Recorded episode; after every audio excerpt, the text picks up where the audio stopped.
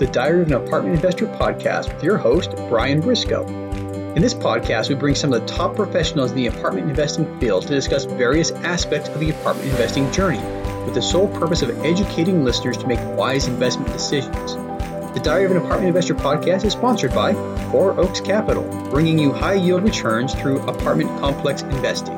This is episode number 196 and part of our multifamily brief series. I've recently had similar questions from a couple of people who are raising money for their first deal or getting ready to raise money for their first deal. And the question is, what is the most common questions investors ask? So I think this is an important question because, you know, you need to be ready when you're raising capital. You need to be ready to answer the questions that the investors put in front of you. So I would say as a first time syndicator, the most common question that I got, and I think a lot of people will agree is the first question most people are going to ask is about your experience. You know, if they're going to invest a large sum of money, you know, 20, 40, $50,000, you know, with you, they want to make sure that you have the requisite knowledge and experience to be able to take care of that investment. So, so I would say the most frequently asked question from investors is about your experience. Now, there are a lot of ways to answer this, and many people who are doing their first syndication, you know, it's their first syndication, so they obviously don't have a whole lot of experience. So, a couple of ways to mitigate this. You know, number one,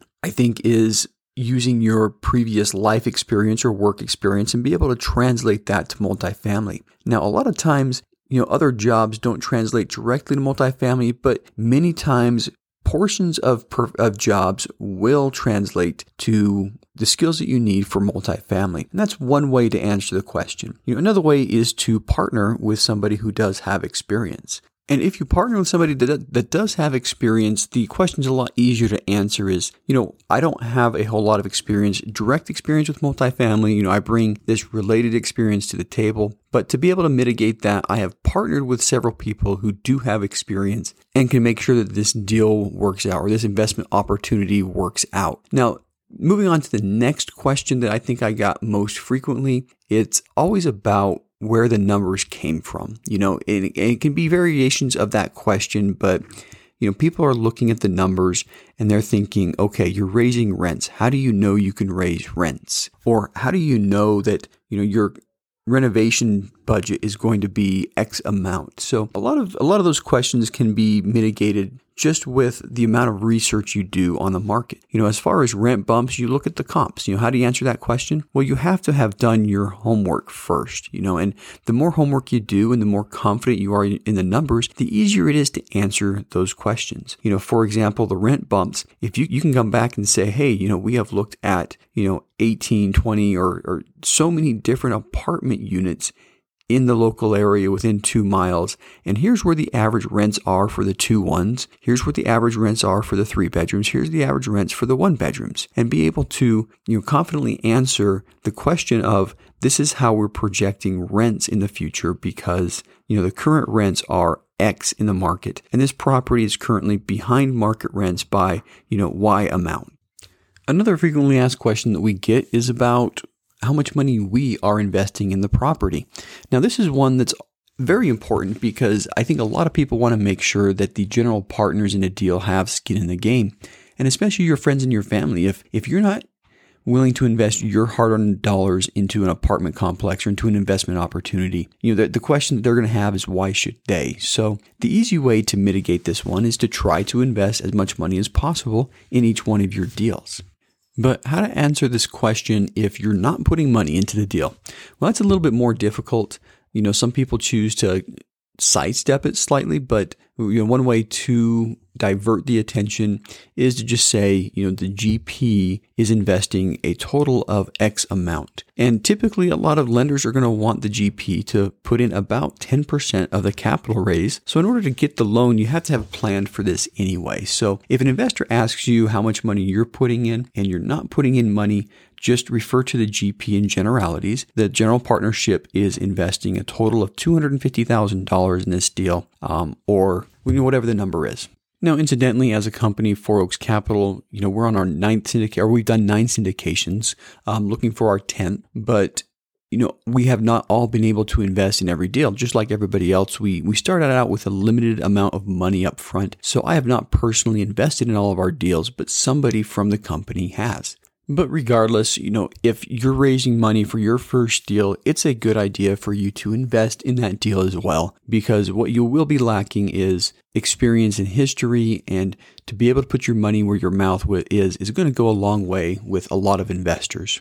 Now, the last type of question that I think I get frequently usually begins with what if? You know, what if the market goes south? What if, what if, what if? You know, what if the place burns down? And a lot of these questions come up because of perceived risks in the investment space. So people are wondering if their money is going to be safe. You know, I think the rule number one for, you know, Warren Buffett in investing is to never lose money. And a lot of people are just absolutely worried about losing the money that they put in. So, you know, think about a lot of what if scenarios. And before you start raising money, before you're talking to investors about a specific deal, go through a lot of these and figure out how you're going to mitigate a lot of these what if questions.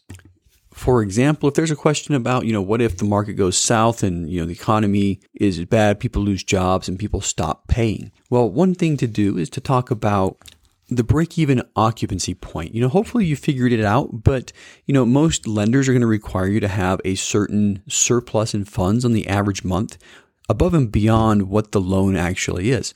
So when you start looking at that, there's a break even occupancy rate, you know, and really quickly, you know, if, if you have a one to five debt service coverage ratio, then your automatic uh, break even occupancy point is going to be 80% or less. And that's being generous because the debt service ratio usually inclo- includes market occupancy. So that basically means that if you're walking into a loan that requires a debt service coverage ratio of 125, then you know you can lose 20% of your paying customers above and beyond the market vacancy and still make ends meet, which is a pretty good number. And the higher that debt service coverage ratio is, the more vacancy you can stomach without losing money. And obviously, you can also talk about the reserves that you're going to have. You know, most people are going to walk in with one to two months of cash reserves that just stays in a savings account and is there in case you need money for something, in case your occupancy goes below or your expenses are really high one month, where you can tap into that reserve account and that reserve account gets replenished if, if you ever tap into it. So, so once again, do your homework a little bit, you know, figure out, you know, how long that, that account's going to, going to last. If you have two months worth of bills and you barely drop below your break even occupancy rate for a little bit because, I don't know, you know, maybe there's a pandemic or something, you can pull out your spreadsheet, do a little math, and figure out how long that's going to last at certain occupancy levels.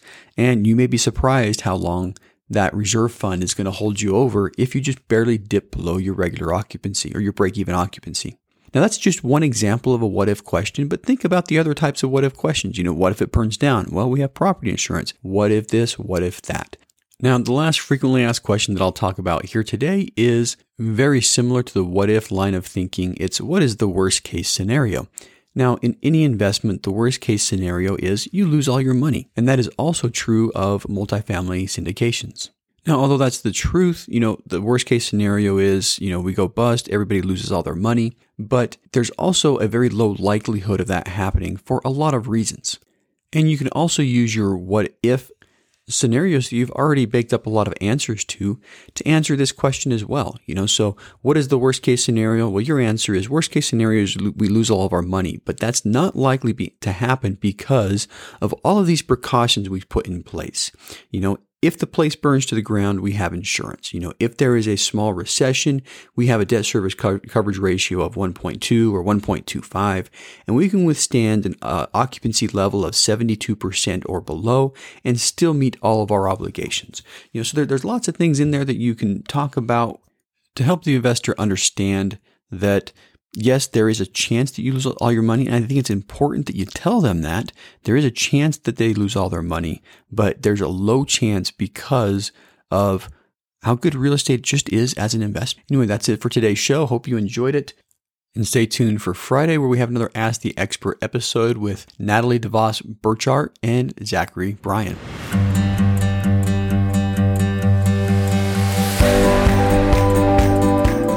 listening to the Diary of an Apartment Investor podcast today, brought to you by Four Oaks Capital. If you'd like to know more about how to invest in apartment buildings or want to be a guest in our show, visit our website at fouroakscapital.com slash podcast or email us directly. If you're still listening, you obviously like the show, so pull out your phone, tap subscribe, and leave us a five-star rating on your favorite podcast app. And we'll see you again next week.